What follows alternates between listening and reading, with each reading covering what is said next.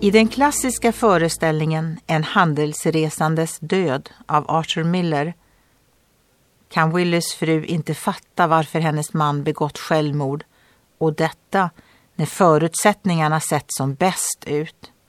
För första gången på 35 år var han fri och hade möjlighet att ta det lugnt. En vän till Willy summerade hans liv så här. När en persons drömmar och mål med livet är ödelagt blir också personen ödelagd. Vi behöver inte bara något att leva av. Vi behöver också något att leva för. För 2000 år sedan levde aposteln Paulus. Han drevs av ett stort hat till de kristna.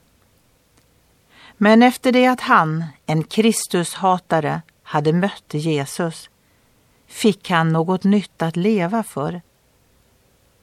Men det blev inte ett enkelt liv. Paulus skrev om trösten, hoppet och målet han hade funnit. Vår Herre Jesus Kristus älskar oss och i sin nåd ger han oss evig tröst och hopp.